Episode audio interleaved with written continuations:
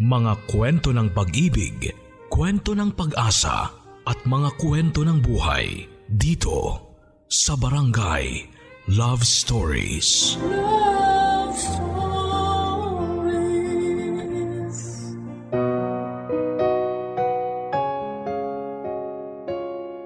Mula sa pagsilang hanggang sa buhay mo kasalukuyan, paano mo masasabi na kilalang kilala ka na ng mga taong nakasama at nakasalamuha mo?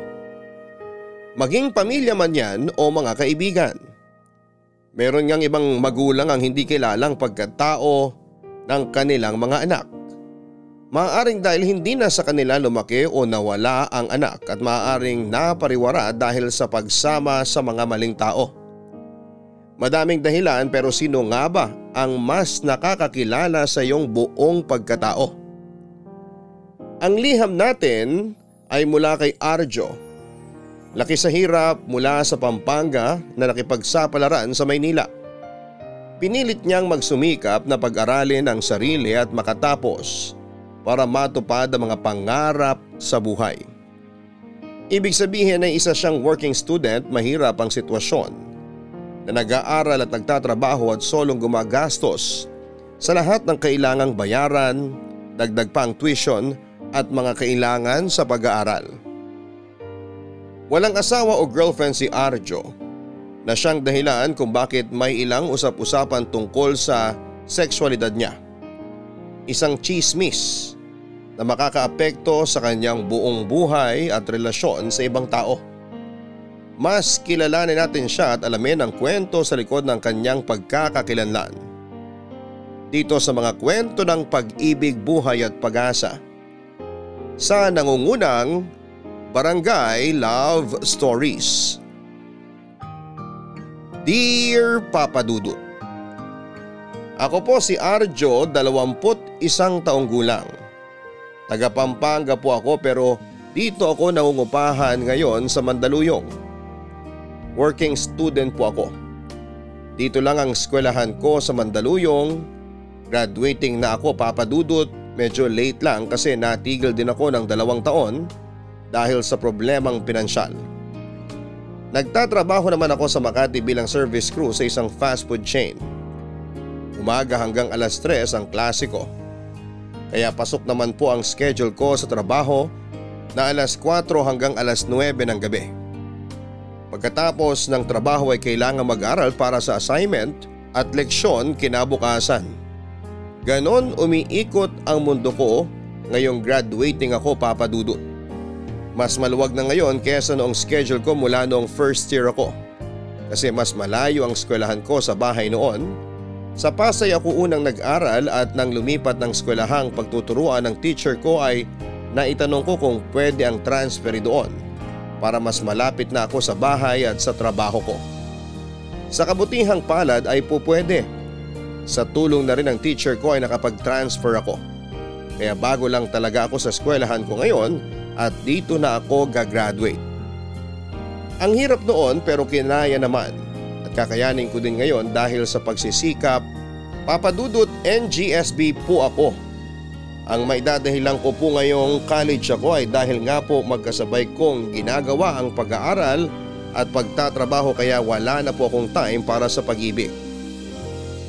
Pero kung itatanong nyo kung bakit wala akong naging girlfriend noong high school, ay hindi ko din po alam kung bakit hindi ko naisipan yun noon.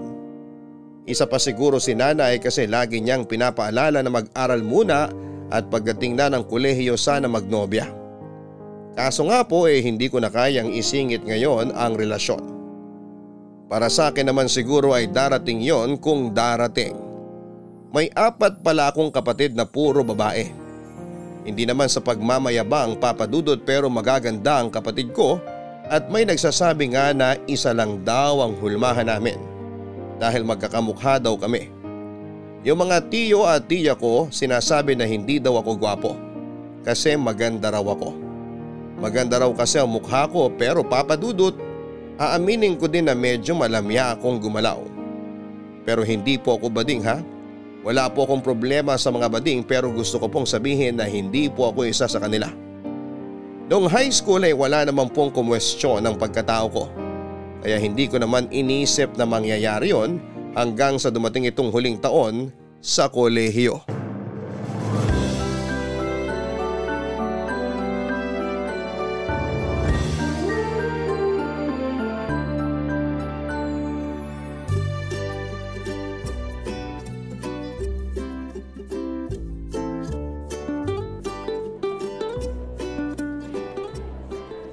Hi, Arjo! Arlene? Oh, bakit? Anong bakit? Bakit ka nandito? Dito din ako nag-aaral, nakalimutan mo na. Magkaklase nga tayo, di ba? Ang ibig kong sabihin, anong kailangan mo? Wala naman. Yayayain sana kita magmerienda. Wala akong pera eh. Siyempre lilibre kita. Di pa ako nagugutom. Merienda lang, hindi naman tayo magpapakabusog. Sige lang. Kain ka lang, may ginagawa pa ako eh. Ano bang ginagawa mo?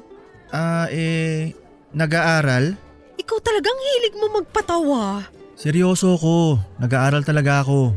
Mamaya ka na mag-aral. Vacant natin ngayon oh. Kaya dapat nagre-relax tayo. Kailangan ko mag-aral para hindi ko naisipin tong subject na to pag uwi ko mamaya.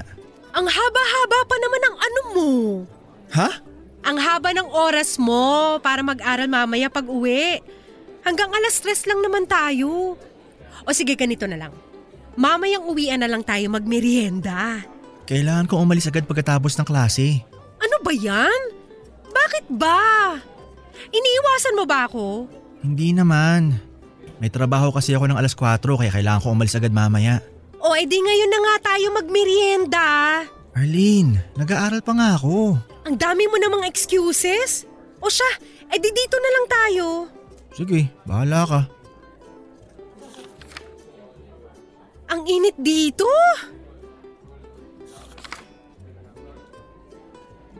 Lipat tayo! Hindi maganda amoy ng damo pag naaarawan. Lipat tayo dun sa malamig. Ano ka ba? Bakit hindi mo ako pinapansin? Arlene, nag-aaral nga ako eh. Kampante ako dito sa pwesto ko. Kung gusto mo, lipat ka dun sa classroom. May ceiling fan dun. Tara! Ayoko nga dun. Mas kampante ako dito. Ikaw na lang ang pumasok doon. Ayoko doon. Gusto ko dito. Ano ba talaga? Kanina gusto mong lumipat tapos ngayon gusto mo dito. Kung nasan ka, doon ko gusto. Arlene, huwag ka lumingki sa akin. Nakakaya sa mga tao. Baka mapagbintangan pa tayo nagpi-PDA. Hayaan mo sila, edi i-chismis nila tayo. Anong hayaan na i-chismis nila tayo? Bawal ang PDA sa loob ng campus. Sus, maniwala ka naman sa rule na yan. O sige. Sabihin mo nga sa akin kung may hinuli na nagpi-PDA dito. Wala pa. O, kita mo na? Walang hinuhuli kasi wala namang gumagawa. Ikaw ginagawa mo, kaya baka ikaw maging example at madadamay pa ako. Okay lang ako mapagalitan basta kasama kita. Alam mo, nakakatakot yung trip mo. Tatayo na ako. Saan ka pupunta? Sa classroom. Akala ko ayaw mo doon at mas kampante ka rito. Kailangan kong pumunta sa classroom kasi oras na ng klase. Mamaya na tayo pumasok. Pwede naman malate ng 15 minutes. Sige, doon ka na lang namin hintayin sa classroom. Arjo, sandali! Hindi ako tinantana ni Arlene, Papa Dudut. Nakakahiya na nga dahil hindi lang sa salita niya pinapa-obvious sa klase na may gusto siya sa akin. Kundi pati sa pagka-pisikal. Na-call out nga siya ng teacher namin kasi hawak siya ng hawak sa kamay ko. Kahit nagsusulat ako kaya sino ba naman ang hindi maiinis, Papa Dudut. Kaya mula noon lahat ng paraan ay ginagawa ko para iwasan siya. Hindi ko siya iniiwasan kasi babae siya kundi dahil para huwag labang akong guluhin at ayoko ding mapahamak siya pag naipatawag siya dahil nga sa pagka-PDA niya. Ang teacher namin na nakahuli sa kanya ay ang dating teacher ko sa unang school na tumulong sa akin na mag-transfer at kilala niya ako. Na hindi ko ugali yon. At kilala din niya si Arlene sa pagiging expressive sa nararamdaman nito. Maliit lang ang eskwelahan namin, Papa Dudut, kaya ang hirap ng sitwasyon ko pag nangungulit na si Arlene. Ewan kung anong meron si Arlene kasi nalalaman niya kung nasaan ako at mapupuntahan niya ako. Pasensya na pero para siyang stalker, Papa Dudut. Pag pauwi na ay talagang ginagawa ko ang lahat para hindi niya ako makitang lumabas at umaalis dahil Ayaw kong malaman niya kung saan ako nagtatrabaho at lalo na kung saan ako nakatira. Mabuti na lang at nasabihan ko ang teacher ko na ilihim ang info ko kasi wala din naman kahit isa sa mga kaklase ko ang nakakaalam ng trabaho at bahay ko dahil bago nga lang ako sa school.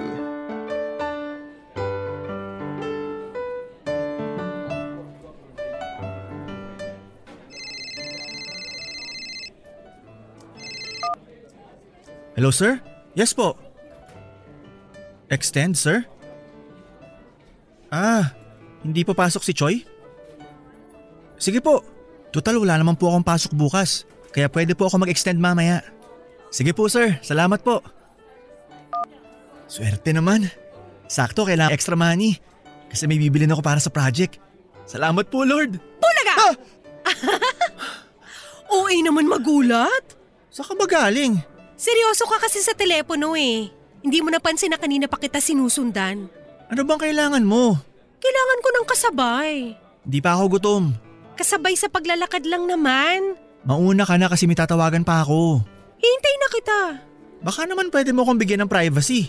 Hindi ako makikinig, promise. Hindi na lang ako tatawag. O tara sabay na tayo pumunta sa classroom. Mauna ka na. Anong mauna? Sabay nga, di ba? Mauna ka na, susunod ako sa'yo. Ayaw! Uy, ano ba? Bitawan mo nga ako. Mamaya ma-report ka na naman. Eh di damay ka. Wala naman akong ginagawa. Ba't ako matadamay? Wala kang pruweba na wala kang ginagawa. Wala nga CCTV dito eh. Kaya pag sinabi kong damay ka talaga. Sige na, sasabay na ako sa'yo. Pero pwede ba?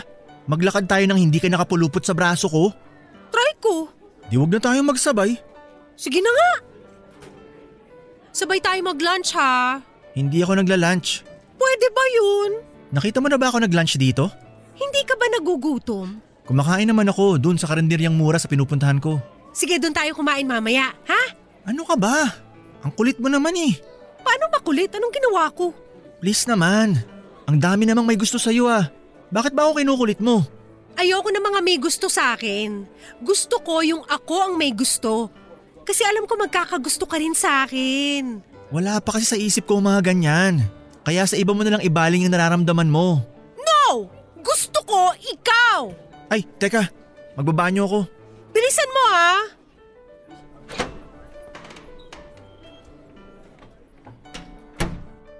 Ay, salamat. Mamaya na ako lalabas. Sigurado mapapagod sa paghihintay yun. Uy, mo. Ba't ka pumasok dito? Banyo ng lalaki to. So? Anong so? Mapapagalitan ka. Ay, oo nga tama ka. Kaya lumabas ka na please. Hindi no. Kasi hindi lang ako mapapagalitan. Dalawa tayong nandito eh. Kung ayaw mo, ako ang lalabas. Sandali! Aray, bakit mo hinila yung polo ko? Makikipagrelasyon ka ba sa akin o hindi? Hindi! Pues sasabihin ko na hinila mo ako dito sa banyo at may balak ka sa akin. Ano? Salamat at may tao dito. O sige, siraan mo ako. May witness ako na wala akong ginagawa. Ah, ganon. Pwes, sasabihin ko na dalawa kayong humila sa akin dito sa banyo dahil may bala kayong masama sa akin. Hindi sila maniniwala sa'yo. Tignan natin. Sa galing kong umarte, ewan ko na lang sa inyo. Sandali. Ano, suko ka na? May sasabihin lang ako. Bro, huwag ka matakot. Hindi niya magagawa sa atin yun. Paano ka nakakasiguro na hindi ko gagawin yun? Eto, pakinggan mo. Ah, ganun. Pwes, sasabihin ko na dalawa kayong humila sa akin dito sa banyo dahil may bala kayong masama sa akin. Hindi sila maniniwala sa'yo. Tignan natin. Sa galing kong umarte, ewan ko na lang sa inyo. Malalaman nila na sineset up mo kami. Hayop ka, Arjo! Bakit pa ayaw mo sa akin? Alam ko na! Bakla ka! Bakla! Mahilig sa lawat!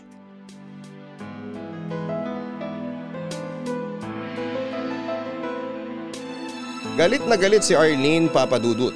Pero wala na akong pakialam dahil mabuti na lamang dahil sa teknolohiya ay nire-record ko ang lahat kaya kung uulitin niya yon ay mapipilitan akong ilabas ang nirecord ko.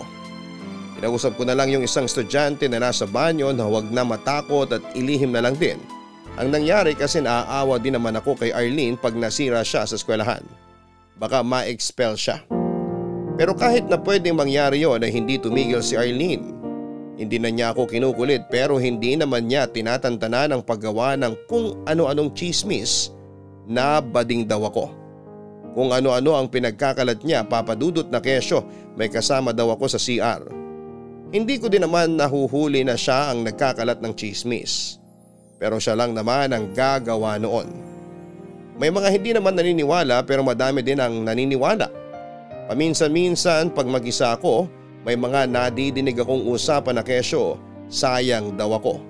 Na kung alam daw ba kaya sa amin na bading ako at kung ano-ano pa. Ayoko na lamang patulan at ayoko na sanang magpa-apekto. Kaso ewan ba kung bakit ako naaapektuhan.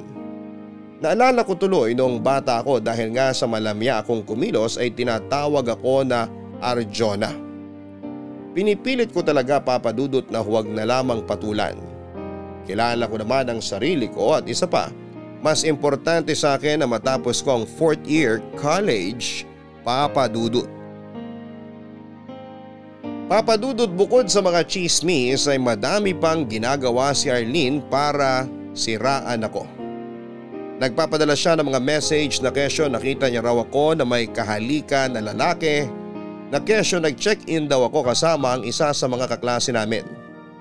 Minsan sa mga bulletin board ay may mga note na bading si Arjo. Hindi lang yon kundi pati sa mga CR ng babae ay may mga vandal na ganon ang sinasabi. Hindi naman nila mapagbibintangan si Arlene kasi wala namang witness. Pinatawag kami sa office ng dean at pinilit na pag-ayusin. Pero ayaw ni Arlene. Wala naman daw siyang ginagawa, bakit siya makikipag-ayos. May alam daw siya pero ayaw niya lang makialam para walang mapahamak. Siya pa talagang nagsabi noon, Papa Dudut. Matapos kaming kausapin ay lumabas na kami ng sabay. Siguro dahil na rin sa napuno ako kaya napagbantaan ko si Arlene na may gagawin din akong pagkilos kung hindi niya titigilan ang ginagawa niya. Arlene! Bakit mo ba ginagawa sa akin to? Bakit sa akin mo tinatanong yan eh, ikaw ang may ginawa? Wala akong ginagawa sa'yo. O eh wala ka palang ginagawa eh. Siguro kung may ginawa ka lang, hindi nangyari to. Maayos naman pakikitungo ko sa'yo ah. Paanong maayos? Natatandaan mo ba na palagi mo akong pinagtatabuyan? Hindi kita pinagtatabuyan. Sinasabi ko lang sa'yo na may ginagawa ako. Napaka-importante sa akin ang pag-aaral ko. Gusto ko makagraduate agad. So, sinasabi mong hindi mahalaga sa akin ang pag-aaral ko at ayaw ko makagraduate? Arlene, alam mo naman ang ibig kong sabihin eh. Ewan ko lang ha. Pero ikaw ata ang hindi maintindihan ang gusto kong sabihin. Alam ko may gusto ka sa akin. Pero wala pa kasi sa isip ko na makipagrelasyon. Talaga? May gusto ako sa'yo? Yabang mo? O sige, edi wala kang gusto sa akin. Ang gusto ko lang naman, ibigay mo sa akin yung oras ko para mag-aral. Ano bang pakialam ko sa pag-aaral mo? So, okay na tayo. Tapusin na natin dito mga nangyari. Kakalimutan ko na lahat. Sorry ha, hindi ako mabilis makalimot eh. Kaya good luck. Ano ba kasing gusto mo? O ayan, nadinig nyo? Sinisigawan niya ako. May lalaki bang naninigaw ng babae? Tama na, please. Pwes, lumuhod ka. Magmakaawa ka! Ano? Luhod! Hindi ko gagawin yan. Hindi ko ibababa ang pagkatao ko na parang ako pang may kasalanan dito. Pues hindi matatapos to. Ewan ko lang kung makagraduate ka pa. Makakagraduate ako kasi magaganda grades ko. Ano magagawa ng grade sa kasiraan ng pagkatao? Hindi ba dapat sa sarili mo sinasabi yan? Sa ating dalawa, ikaw ang basa ang pagkatao dito. Bawiin mo yung sinabi mo! Nakikipag-ayos ako sa'yo kahit ikaw may kasalanan. Pero pinagmalakihan mo ako. Tapos nagagalit ka sa katotohanan. Bawiin mo yan kundi sasabihin ko ulit ang pinagtangkaan mo ko. Medyo mahina talaga ang memorya mo, no? Nakalimutan mo na bang may witness ako at na-record ko yung sinabi mo? Ano, ipapanira mo sa akin yan? Kung kinakailangan. Gagamitin mo yon para sirain ako? Kung kinakailangan. Hayop ka talaga! Pumapatol ka sa babae! Bakla ka talaga!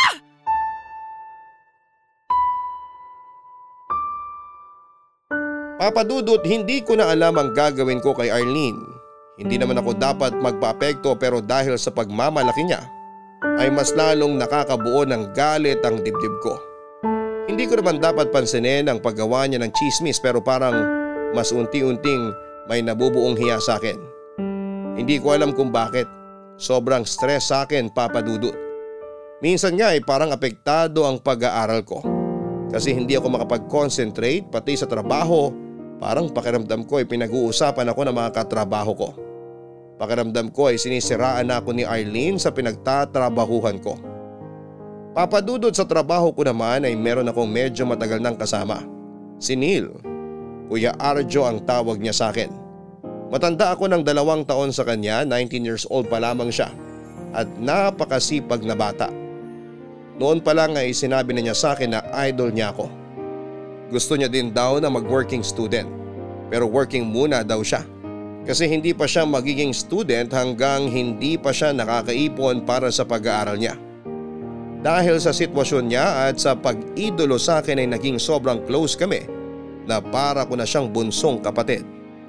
Mahilig yumakap si Neil, alam mo yung parang bata na feeling nila ay secure sila pag nakayakap sa mga tatay o nanay nila. Ganon magparamdam ng affection si Neil. Ako naman ay natutuwa dahil nga sa wala akong kapatid na lalaki. Ganon kami ni Neil. Pero noong araw na yon, noong dumating ako sa trabaho, yayakap sana si Neil sa mga taong mahalaga sa kanya pero bigla ko siyang pinigilan. Nagulat siya noong una pero siya na ang nagsabi na pagod siguro ako. Ikukuha pa sana niya ako ng tubig pero pinigilan ko siya. Sabi ko ay ako na. Pinilit pa niya kaya medyo napataas ang boses ko. Hindi ko alam kung ano ang pumasok sa utak ko. Pero naisip ko kasi na baka kaya ginagawa ni Neil yon kasi inutusan siya ni Arlene. Napapraning ako, Papa Dudut.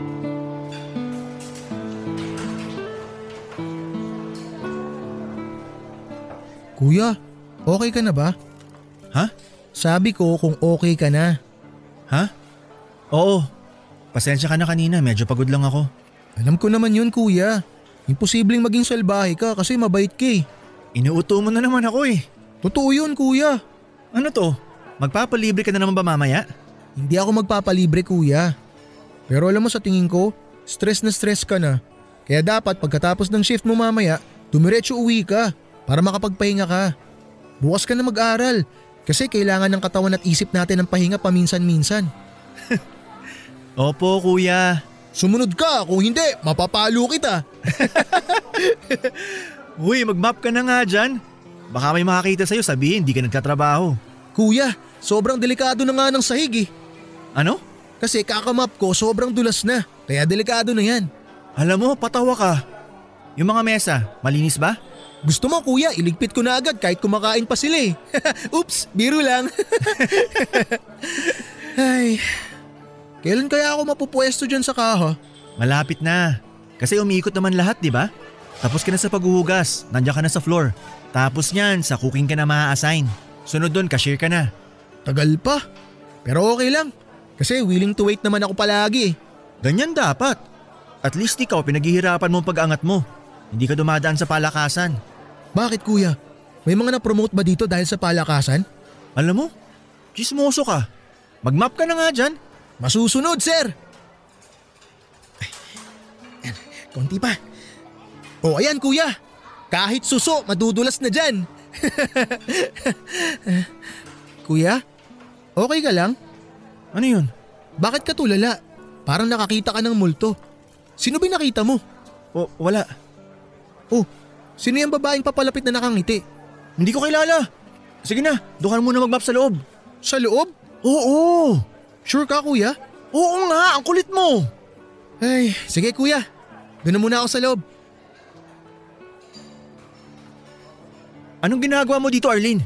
Magsuswimming. Manggugulo ka na naman. Kainan to, di ba? O ay di kakain ako. Anong order mo? Dito ka pala nagtatrabaho. Pwede ba? Huwag mong idamay tong trabaho ko. Idamay saan? Ano bang order mo? Sino yung kausap mo? Cute yung bagets ha? Kakain ka ba o hindi? Bakit ang mamadali ka? Wala namang ibang tao. Sinusweldohan kami dito kaya kailangan namin magtrabaho. Hindi ba naituro sa inyo ang hospitality? Kung hindi man, sa kurso natin tinuro naman yun, di ba? Hindi bawal makipag-usap sa customer. Ang customer hindi nakikialam sa mga personal na buhay ng crew. Personal ba yung tanong na dito ka pala nagtatrabaho? Oo, malinaw naman di ba? Eto, naka-uniform pa ako. So dito ako nagtatrabaho. Okay na? May naghihintay bang taxi sa'yo? Masyado ka nagmamadali. Magpapalit ako ng cashier, yung maggalang sa customer. Tawagin mo yung kausap mo kanina. Ako naka-assign dito. What's your order, ma'am? Sige na nga. Bigyan mo ako niyang combo 3. 176 po, ma'am. Ay, combo number 5 na lang pala. 190 po. Teka, combo 1 kaya? Ay. O ano na? Fast food to, diba? Bakit ang bagal ng service? Ano pong order nyo? Hindi ka nakikinig. Combo 1 nga. 149 po. O yan, 150. Keep the change. Here's your number. Isa-serve na lang po yung order sa table nyo. Gusto ko yung cute na bagets ang mag-serve sa akin ha. Siya lang. Wala nang iba. Ang tagal na nandun ni Arlene at nangiinis lang Papa Dudut. Siyempre hindi ko naman siya pwedeng paalisin. Kaya dahil doon ay lalo na akong napraning na baka lahat ng tao sa pinagtatrabahuhan ko ay pinag-uusapan ng sexualidad ko. Papa Dudut, hindi ko naman kailangan magpaliwanag sa lahat ng tao na pagsasabihan ni Arlene na mga gawa-gawa niyang issue. Pero na-e-stress talaga ako. Si Neil naman syempre ay hindi ko pwedeng sabihan na magtago sa kitchen hanggang hindi umaalis si Arlene. Pero dining ang trabaho niya kaya kailangan talaga niyang magpalakad-lakad. At alam ko na kahit anong gawin ko ay makakausap niya si Arlene. Nung maihanda ang order ni Arlene ay lumabas si Neil para ihatid ang order. Pero sinabi ko na ako na ang maghahatid. Magmap na lamang siya sa paligid. Sabi ba naman sa akin ni Neil ay para daw akong may monthly period. Alam kong wala siyang ibig sabihin noon pero napikon ako. Napagtaasan ko naman siya ng boses. Pero deadma siya. Nilalambing pa din ako. May biglang dumating na customer kaya kailangan kong kunin ang order. Kaya ayon si Neil ang naghatid ng order ni Arlene. Habang kumukuha ko ng order ay hindi ako mapakali. Kasi baka kung ano-ano naman ang sabihin ni Arlene. Medyo matagal sila nag-usap at pagbalik ni Neil ay tinanong ko kung ano ang sinabi niya. Ang sabi niya sa akin ay huwag ko na lamang daw intindihin. Ewan Papa Dudut at napiko na naman ako at napataas na naman ang boses. Nagulat ako noong sabihin niya na siguro ay kailangan ko na ng kapartner. Nagulat ako sa sinabi niya. Ang sabi niya ay papakilala daw niya sa akin ang best friend niya. Ang pangalan ay Mandy. Doon ako nagalit kay Neil. Pati siya ay ganoon din pala ang tingin sa akin. Pareho sila ni Arlene. Papa Dudut, magdamag akong nag-isip. Kasi bakit bigla ang sinabi ni Neil sa akin yon at balak pa akong ipakilala sa best friend niyang lalaki. Naniwala siya siguro sa sinabi ni Arlene kaya basta niya na lamang akong sasabihan ng ganon. Pinag-uusapan na ako sa eskwelahan, bukas makalaway pati sa trabaho ko. Parang feeling ko ay pinag-uusapan na ako ng buong mundo. Kaya kahit magandang record ko sa trabaho ay nagbalak ako na humanap ng ibang mapapasukan yung wala doon si Neil. Si Arlene naman ay hindi ko ata magagawa ng paraan para maiwasan. Kasi ayoko naman na tumigil na lamang sa pag-aaral para lamang hindi siya makita. Kaya titiisin ko na muna si Arlene. Total ay last year ko na noon at gagraduate na ako. Kaya di dapat maapektuhan ang pag-aaral ko. Matapos ko mag-overtime sa trabaho ay binala ko naman na mag-absent. Para ikutin ang mga nailista kong kumpanya na may mga opening na part-time jobs. Bakit kaya absent si Kuya Arjo? Kawawa naman. Baka na-stress dun sa makulit na babae kahapon. Sabi ko naman sa kanya wag nang intindihin yun eh. Ay, bakit ko ba kinakausap ang sarili ko? Oh, sakto break ko na pala. Labas na muna ako para makapag-relax-relax ng konti. Neil! Uy, kanina ka pa ba? Kadarating lang, saan ka pupunta? Maglalakad-lakad sana ako sa labas, break ko eh. Sakto, huwag ka na lumabas. Dito na lang tayo. Magpapalipas ako ng oras eh. O sige, tara. Upo muna tayo dun. Teka lang, order ako. Nakakahiya naman tumambay ng walang order. Ah, okay. Ako na kukuha ng order mo. Ano gusto mo? Yung combo 3. Ikaw, anong gusto mo? Libre ko. Ito naman. Tsaka mo na kayo libre pag nasa ibang kainan na tayo. Bakit? Hindi ba masarap dito? Uy, ang ingay mo baka madinig ka ng manager ko.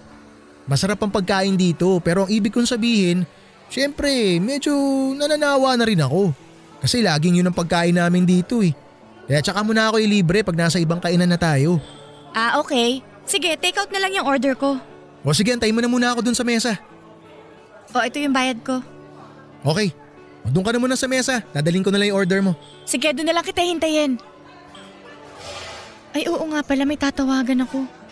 Saan ba yung cellphone ko? Ah, ito.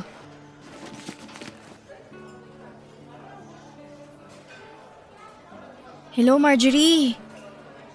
May applicant tayo ngayong 3 PM. Baka malate lang ako ng konti. Pag dumating yung applicant, pagkapihin mo muna dyan, ha? Nandito lang naman ako sa malapit. Balik ako kagad.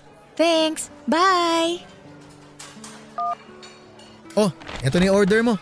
Ayan, pasalubong ko na lang yan kay Marjorie. Sinong Marjorie? Yung sekretary doon sa pinagtatrabahuhan ko. Teka, bakit ka pala naligaw dito? May inasikaso ako malapit dito. Pabalik na sana ako sa opisina. Eh, 3:00 pa yung interview nung mag-a-apply kaya sabi ko dadaan muna ako dito. Sa tagal ko dito, ngayon ka lang naligaw ah. Tumigil ka nga. Anong sa tagal mo dito? Wala ka pang 1 year dito, no? Uy, mag-iisang taon na ako dito. Matagal na yun, no? Bakit kasi hindi ka pa dun sa opisina namin magtrabaho? May opening kami. Okay pa ako. Maganda pa naman ang lagay ko rito eh. Tsaka may kaibigan ako dito para ko na siyang kuya. Kaso wala siya ngayon eh. Absent? Bahala ka.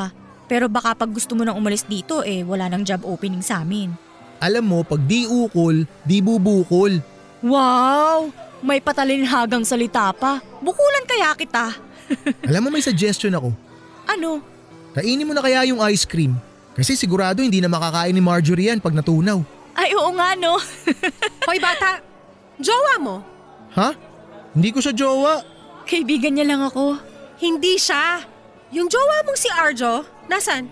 Ma'am, baka naman po pwedeng wag niyo lang ganyanin si Kuya Arjo. Alam niyo okay lang naman magladlad. Mamaya po, maglaladlad ako. O, kita mo na? Gusto niyo pong tumulong?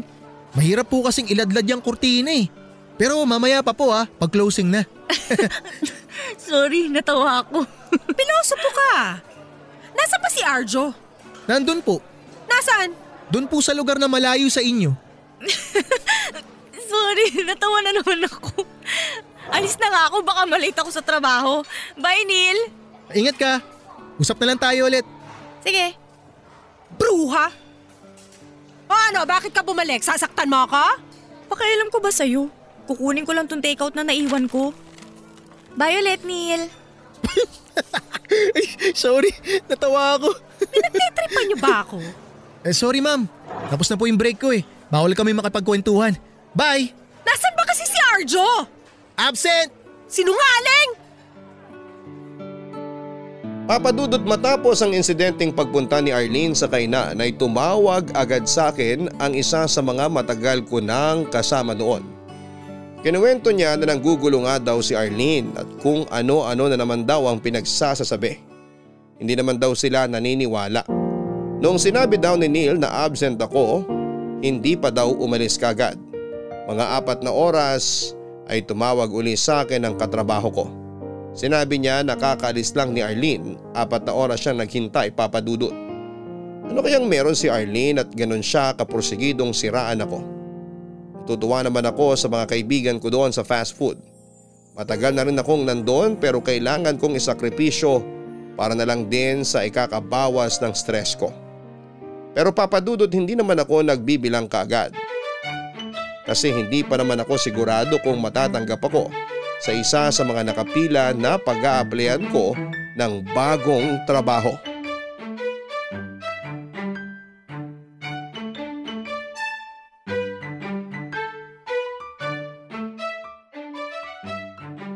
Talaga? 4 na oras siya naghintay na lumabas ako? Grabe talaga yan, bro. Mas grabe ginagawa sa akin yan sa eskwelahan. Alam mo ba, tinulungan lang ko ng ibang kaklase ko para tantanan ako ng Arlene na yun sa school. Sinabi nila na nandyan na ako sa fast food nung hinahanap ako ni Arlene. Biruin mo, sineryoso? Kaya umalis na eskwelahan, nag-absent para lang puntahan niya ako. Hindi ko nga alam kung ano napapala niya sa ginagawa niya eh. Wala naman akong ginagawang masama sa kanya. Ang ginawa ko lang, inamin ko na hindi ko siya mahal. Masama ba yun, bro? Teka bro, ayoko ma-stress kasi interview ko ngayon eh. Nandito ako ngayon sa loob ng conference room. Inaantay ko yung mag-i-interview sa akin. Dito ako pinaghintay tapos binigyan pa ako ng kape. Ayoko nga sanang inumin kasi baka kabahan ako mamaya sa interview eh. Kaso nilapagan na ako dito. Kaya eto, iniinom ko na para makita niya. Kasi kita ko siya sa glass divider eh. Basta bro, pasensya na kayo ulit ha. Tsaka ako nakakwento ang dahilan kaya ako aalis dyan sa trabaho natin. Ay bro, usap na lang tayo mamaya. Dumating na ata mag-i-interview sa akin. Salamat bro, ingat. Good afternoon, sorry medyo na late ako ha. Okay lang po. Eto po, pinagkape naman po ako. Tama ba ang timpla? Masarap nga po. Kaso, natatakot po ako eh. Bakit naman? Baka po biglang sumipa yung caffeine. Hindi pa nagsisimula yung interview, knockout na ako. Ayan, napatawa mo ko. Good start yan. Pero pwede ba tanggalin mo na yung po? Nagmumukha ako matanda eh. Sige ma'am. Sige, mas okay na yung ma'am kesa sa po. Okay ma'am. Pasensya na hindi ko pa masyadong na-review tong CV mo ha. Ano nga ulit yung ina-applyan mo? Hotel front desk clerk ma'am. Siyempre, napakaraming paikipag-usap ang magaganap sa trabahong yan, kaya wag na tayo maging formal sa interview. Magkwentuhan na lang tayo na kunwari isa akong customer na kailangan mong entertainin. Entertain, ma'am? Kakanta po ba ako o sasayaw? Nakakatawa yan ha, pero siyempre nakakatakot na mag-joke ka kagad sa customer. Alam mo naman, iba-iba sila, may mabait, may suplada, may masaya, may irritable. Siyempre ma'am, sisimula ko muna sa formal na usapan. Pero pag nakuha ko ng ugali nila, pwede na sigurong mas light na ang usapan na may konting joke. Konti lang naman po. Para lang po maramdaman agad nila na welcome sila sa hotel. That's nice. Tsaka ako kakanta. In fairness, nakakatawa ka ha. Bentang-benta sa akin yung mga hirit mo. Naku ma'am, kanta pa lang yan. Antayin niyo yung dance number. Nakakaloka ka. Tanggap na po ba ako? Sandali, patawanin mo muna ako. Pero seryoso po ma'am, isa pong karangalan kung makakapagtrabaho ko sa inyo. Ang course ko po ay BSBA, Major in Operations Management. Nakakatakot naman yung course mo. Bakit po? Kasi parang mas bagay sa'yo yung position ko eh. Ay, malayo pa po ako dyan ma'am. Madami pa akong kakaining extra rice. Alam mo, magpasukat ka na ng uniform mo. Tanggap ka na. Talaga po? Ayaw mo ba? Ay, gusto po. Nagulat lang po ako. Tanong mo kay Marjorie kung saan ka magpapasukat. Tapos may list doon ng hotels na may available na mga posisyon. Ikaw na ang mamili kung saan mo gusto ma-assign. Salamat po, ma'am. Pero, sino po si Marjorie? Ay, minus point ka ron. Pinainom ka na niya ng kape tapos hindi mo siya kilala? Ay, si Miss Joy po ba? Ay, oo nga pala. Joy nga pala ang gamit niyang pangalan. Nickname niya yun. Ma'am, last question po. Nakita ko may dala kayong takeout na nasa supot bago kayo pumasok dito. Anong branch po yung pinagbilhan nyo? Makati po ba? Oo, paano mo nalaman?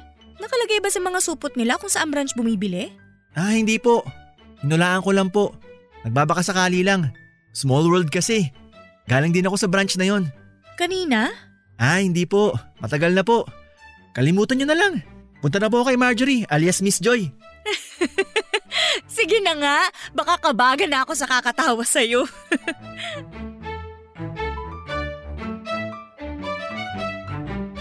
Umayon ang panahon sa mga plano ko, Papa Dudut. Hindi ko akalain na ganun kabilis na matatanggap ako sa trabaho. Isang linggo pa bago ako magsimula kaya nagpaalam na din ako sa resto na iiwan ko. Hindi ko masabi sa manager ko ang tunay na dahilan ng pagre-resign ko. Ang sinabi ko na lang na kailangan kong mag-concentrate sa pag-aaral dahil nga sa graduating na ako. Naiintindihan naman nila ako pero syempre ang kaibigan ko ay hindi ko pinagsinungalingan. Siya lang ang nakakaalam kung bakit ako aalis at alam niya din na may lilipatan akong bagong trabaho. Hindi alam ni nilang pagpapaalam ko kasi tinaong ko talaga na wala pa siya. Hindi ko alam Papa Dudut na awa din ako kay Neil. Wala naman siyang kasalanan. Biktima lang din naman siya ni Arlene. Inisip ko na lamang na kapag maayos na ang lahat ay saka ko siya kakausapin. Ibiniling ko na lamang siya sa ibang kasama ko at pati sa manager. Sinabi ko na pangarap ni Neil ang maipwesto sa counter. Nangako naman ang manager ko na susunod ng assignment ni Neil ay ang counter. Natapos ang 1 linggo ay hindi nalaman ni Neil na aalis ako. Kaya kanalunisan ay nagsimula na ako ng trabaho sa isang hotel sa Mandaluyong, Papa Dudut. Yun ang pinili ko para malapit lang sa eskwelahan. Panghapon din ang shift ko dahil sinabi ko din naman kay Ma'am Amanda na working student ako na naiintindihan naman niya. Napakabait ni Ma'am Amanda, Papa Dudut. Hindi ko alam kung ano itong nararamdaman ko pero dahil nga NGSB ako, ay noon ko lang naramdaman yon. Parang ang saya-saya ko kapag nagkikita kami ni Ma'am Amanda. 3 beses sa 1 linggo kung pumunta siya sa hotel na kung saan ako naka-assign. 5 hotels kasi ang pinupuntahan niya para i-check. Kaya dahil alam ko na ang schedule niya, sa tuwing darating siya ay ang saya ko. Papa Dudut, hulog na ang loob ko kay Ma'am Amanda. Pero may mga pumipigil. Una ay ang superior ko siya at tao niya lamang ako. Pangalawa ay hindi ko alam kung paano mag-uumpisa. Hanggang itinalamang ako pag nginitian naman niya ako pabalik ni Ma'am Amanda, minsan ay natutulala ako. Minsan naman ay napapaiwas ako sa hiya at minsan naman ay kunwari hindi ko nakikita nang umingiti din siya pabalik. Para akong tanga, Papa Dudut, pero bago kasi sa akin yon. Hindi pa ako na in love kahit kailan. Ganun pala ang pakiramdam. Palagi akong masaya kahit napupuyat ako sa gabi, kakaisip sa kanya ay masaya pa din akong gigising dahil alam ko na 3 araw sa 1 linggo ay magkikita kami. Masaya din naman ako sa trabaho kahit Huwebes, Sabado at Linggo. Pag-araw naman ng Martes na day off ko ay pumupunta ako sa opisina at dinadalhan ko sila ni Miss Joy ng sandwich. Hindi nga lang sandwich na galing sa dati kong pinagtatrabahuhan kasi hindi pa ako nagpapakita sa kanila mula noong umalis ako. Saka nahihiya din ako kay Neil kasi tawag siya ng tawag pero hindi ko sinasagot. Mini-message ko lamang siya lagi ng sorry, busy. Pero sabi ko sa sarili ko ay babawi ako sa kanya. Nararamdaman ko na malapit na ako makabawi noon pero binabalitaan naman ako ng kaibigan ko doon na okay naman daw si Neil. Maayos ang trabaho niya sa counter. Palagay ko ay masaya naman siya pero masaya ako, Papa Dudut, kasi isang Martes, paglabas ko ng eskwelahan ay nagpunta ako sa opisina namin. Ewan kay Miss Joy na biglang sinabi na bakit daw hindi kami lumabas at kumain paglabas ni Ma'am Amanda. Nagulat ako hindi dahil sa wala akong pera kundi baka magalit si Ma'am Amanda. Pero bigla niyang sinabi na good idea daw. Yun daw eh kung mahihintay ko siya hanggang lumabas ng alas 5. Hindi ko alam, Papa Dudut, kung nabigla ako o matagal na akong naghihintay na sumagot ako ng opo ma'am, willing to wait. Napatawa ko naman tuloy sina Ma'am Amanda at Miss Joy. Pinantay ko si Ma'am Amanda para mag-dinner kami sa labas. Ang gabing yon, ang napaka-memorable at punong-puno ng coincidence na gabi, Papa Dudut. Sabi ko siya, huwag yung panoorin natin eh. Bakit? Maganda naman ah. Oo, maganda. Kaso, nakakaiyak. Nakita mo tuloy akong umiyak. Natural lang naman maiyak sa nakakaiyak na palabas. Ang nakakatakot yung umiiyak ka sa comedy. Talaga? Okay lang sa'yo na nakita akong umiiyak? Normal nga lang kasi yun. Siguro kung naglupasay ka, ayun, baka iniwan kita dun. Salamat, ma'am. Ano ka ba? Wala tayo sa trabaho. Bakit ma'am pa din ang tawag mo sa akin? Hindi ko kasi alam kung anong itatawag ko sa'yo eh. Actually, ayoko na tinatawag mo kong ma'am. Pero sa trabaho, hinahayaan ko na lang kasi trabaho naman yun. So mula ngayon, ganun na ha. Pagtapos ng trabaho, Amanda na lang itatawag mo sa'kin. Okay. Anong okay? Okay, Amanda? Sinasabi mo ba o tinatanong? Sorry, masasanay din ako. Bigyan mo lang ako ng konting oras para masanay. Aha! Arlene? Sinasabi mo ba ang pangalan ko o tinatanong? Bakit ka nandito? Bakit? Hindi ako pwede rito? Hanggang dito ba naman nasundan mo pa ako? Ang tagal kitang hinahanap. Nakuntsaba mo na ata lahat ng nasa eskwelahan kasi ang gagaling nilang itago ka. Pero kung kailan di kita hinahanap, tsaka pa kita makikita. Parang kilala kita. Pamilyar ka rin. Parang nakita na kita. Tara na, Amanda. Mabuti pa nga. Sandali! May pupuntahan pa kami. Manonood ka pa lang ba o pauwi ka na? Kadarating ko lang, di ba? Obviously, manonood pa lang ako. Oh, pasok ka na. Baka mapagsarhan ka na ng sinihan. Pauso ka. Bakit naman nila isasara? So ayaw mo pang pumasok. Sige, gusto mo, ganito na lang. Isoli mo yung ticket mo, tapos ibigay mo sa akin yung pinambili mo. Ikukwento ko na lang sa'yo yung storya. Ayoko nga! Bakit ko naman gagawin yun? Kaya nga pumasok ka na. Bakit ba mas marunong ka pa sa akin? Halika na, Amanda. Saan ba tayo kakain? Alam mo bang bading niyang kasama mo? Arlene, tigilan mo na ako, please. Bakit? Natatakot kang malaman niyang niloloko mo siya? Na hindi ka totoo sa kanya? Sino bang sinasabi mo na niloloko niya? Mabagal pala magproseso ng info utak mo, no? Eh di ikaw! Paano mo nasasabi na niloloko niya ako? Hello? Dinidate ka niya para may panakipbutas siya nang di siya machismis na bading. Paano mo naman nasabing bading siya? May shotang lalaki yan, doon sa dating pinagtatrabahuhan niya. Amanda, halika na. Hindi, sandali. Tapusin na natin tong usapan na to dito. Oh, di natauhan ka. Feeling ko ikaw ang kailangang matauhan. Gumagawa ka ng chismis kasi hindi ka gusto ni Arjo. Nakakahiya naman sa ating mga babae ang ginagawa mo. Bigyan mo naman ng kahihiyan ng mga kababaihan. Alam mo, merong nakalaan para sa bawat isa sa atin. Okay lang na sumubok ulit kapag hindi umubra sa una. Pero pag hindi pa rin pumwede sa pangalawa, dahil suko na. Hindi mo na kailangan manira ng tao para lang makuha ang gusto mo. Pangit yun. At nakakatakot pa nun baka makarma ka. Magsyota kami ni Arjo at matagal na kami.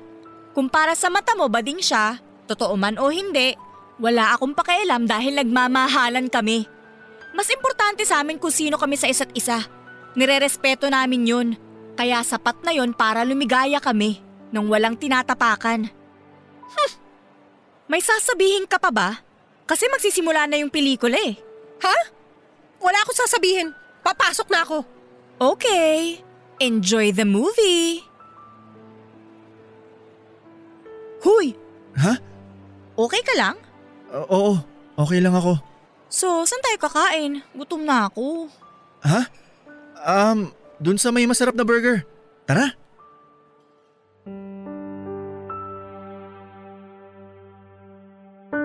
Lalo akong nahulog kay Amanda dahil sa tapang niya na sabihin ang mga bagay na sinabi niya, Papa Dudut. Nakita ko din sa mukha ni Arlene kung paano siya napahiya sa mga nagawa niya. Sa itsura niya ay inamin niya na napakalaki ng ginawa niyang panggugulo sa akin.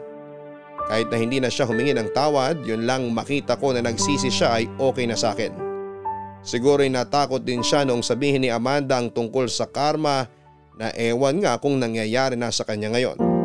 Dahil sa eskwelahan namin ay may bagong transfer na naman mula sa ibang eskwelahan. Patay na patay kay Arlene ang lalaking yon, pero ayaw naman sa kanya ni Arlene.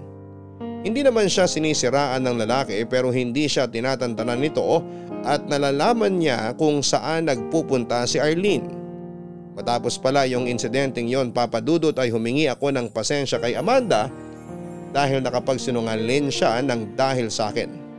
At muntik pa siyang mapaaway dahil sa akin. Hindi niya kailangang gawin yon pero pinaglaban niya ako. Nagulat ako, Papa Dudut, nang sabihin niya na seryoso siya sa sinabi niya. Kasi yon ang nararamdaman niya. Masyado daw kasi akong mabagal kaya noong nakakuha siya ng pagkakataon ay pinangalandakan niya ang pagmamahal niya sa akin. Siyempre natulala na naman ako. Sabi niya ay hindi ko daw ba siya hahalikan. Sa pagkagulat ay nahalikan ko siya. Saka ko sinabi ang mga salitang I love you. Para opisyal na nga kami, Papa Dudut. Dito ko na rin naisip na siguro ay panahon na para kausapin ko si Neil. Para matanggal na sa isip niya ang pag-iisip na bading ako.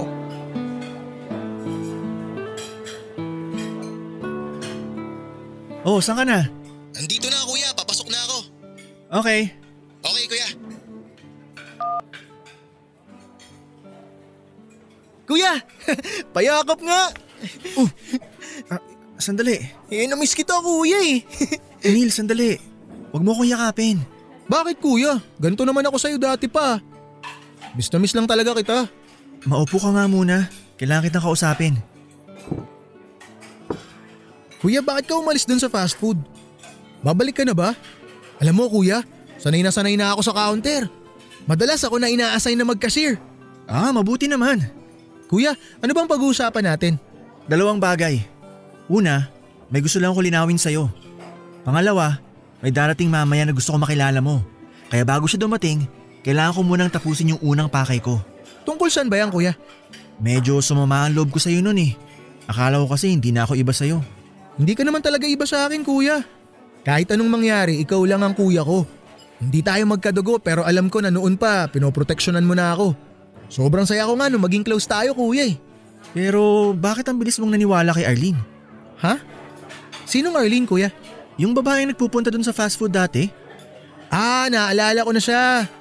Matagal na kasing di nagpupunta nun dun eh. Pero teka kuya, anong ibig mong sabihin na naniwala ako sa kanya? Nung nakausap kanya nun, sabi niya bading ako, tama? Oo. Bakit ka naniwala agad nang hindi mo ako kinakausap? Kuya, hindi ako naniwala.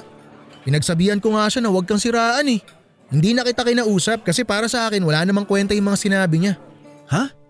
Hindi ka naniwala? Hindi. Sa'yo lang ako naniniwala. Eh bakit matapos mo siyang makausap nun? Paglapit mo sa akin, biniro mo ko na may monthly period ako. Kuya, joke yun. Pag mainit ang ulo ng isang tao, di ba ganun ang sinasabi? Wala akong ibig sabihin dun. O sige, tatanggapin ko yan. Pero may isa ka pang sinabi, wag mong sabihing joke yun. Ha? Wala akong matandaan kuya. Isipin mo mabuti. Wala talaga akong maisip kuya eh. Ano ba yun? Sinabi mo na may ipapakilala ka sa aking lalaki. Eh kuya, wala naman ako sinasabing ganun. Alam mo, gusto ko lang naman matapos na mga maling akala. Aminin mo lang tapos kakalimutan na natin. Ha? Wala talaga akong sinabi na may ipapakilala ako sa iyong lalaki. Neil naman. Sabi mo pa kaibigan mo. Huwag mong sabihing hindi mo naaalala ang pangalan na sinabi mo. Kuya, wala talaga akong matandaan eh. Gusto mo ba na ako magsabi ng pangalan ng lalaking kaibigan mo? Na sinabi mo na ipapakilala mo sa akin? Sino ba yun kuya? Mahal! Mandy? Oh, di naalala mo rin yung pangalan. Ano kuya? Pangalan nino? Nung ipapakilala mo sa akin. Ah! Eh kuya, ayan yung kaibigan ko na ipapakilala ko sana sa'yo. Si Mandy! Mandy? Magkakilala kayo? Oo, siya yung kinukwento ko sa'yo na kuya ko dun sa trabaho ko. Sandali, sino si Mandy? Ako, yun ang tawag sa akin niyang sinil bata pa kami. Teka kuya, ibig mong sabihin, akala mo yung Mandy na ipapakilala ko sa'yo, lalaki?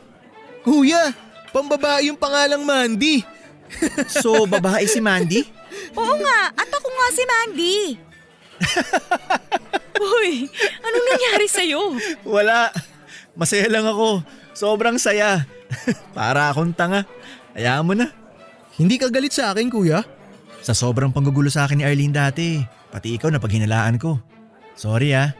Payakap nga. Ano to? Kayo lang magyayakapan? Sama ako! Group hug! Group hug! Mahal ko kayong dalawa. Sa wakas ay naliwanagan na ang lahat, Papa Dudut. I mean, ako lang pala. Naliwanagan na ako sa maling akalang ang tagal na nasa utak ko. Pati inosenteng tao na damay pero Papa Dudut, iniisip ko lang kasi kung noon pa lang nalaman ko na yung Mandy na ipapakilala ni Nilay babae, dapat noon pa ay nakilala ko na kaagad si Amanda at hindi na ako umalis sa trabaho ko noon. Pero dahil nga umalis ako sa trabaho at lumipat ng iba ay nakilala ko pa din si Amanda. Kumbaga anuman sa dalawa ay pareho ang ending. Yun nga lang ay sumama ang loob ko kay Neil. At bakit ko ba iniisip pa yon? Happy ending naman ang lahat. Parang fairy tale, Papa Dudut. Graduate na ako at maganda na ang posisyon ko sa pinagtatrabahuhan ko ngayon. Si Amanda naman o Mandy ay mataas na rin ang posisyon sa hotel company at si Neil naman. Ayun, konting kandirit na lang ay mapopromote na sa pagiging manager. Pinagplanuhan na pala namin ang kasal, Papa Dudut. Si Neil may girlfriend na at si Arlene kasal sa lalaking ayaw na ayaw niya. Totoo din naman pala na makukuha ang gusto kung magpupursige. Salamat po Papa Dudut sa pagbasa ng fairy tale ng buhay ko. Ang inyong forever kapuso at kabarangay, Arjo. Sa kwentong napakinggan ninyo ay hindi lang relasyong mag-ibigan ang natalakay, kundi pati ang relasyong magkaibigan.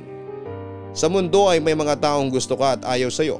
Anuman ang dahilan ng pagkagusto o pag-ayaw nila sa'yo, ay ikaw ang magdidesisyon kung paano mo ito tatanggapin. Ang mapanirang puri kapag pinansin mo ay isang bagay na makakabuti para sa naninira o nakakasama para sa ibang mo pang relasyon. Kung may nasasabi sa'yo ang ibang tao ay huwag kang magpaapekto. Kasi maaaring hindi lang pagkakaibigan ang sirain nito, kundi ang iba pang relasyon gaya ng pamilya at sa kapartner. Dahil sa huli ikaw pa din at ikaw ang mas nakakakilala sa sarili mo. Hanggang sa muli, ako po ang inyong si Papa Dudut sa mga kwento ng pag-ibig, buhay at pag-asa sa Barangay Love Stories Number 1. Mga kwento ng pag-ibig, kwento ng pag-asa at mga kwento ng buhay dito sa Barangay Love Stories. Love Stories.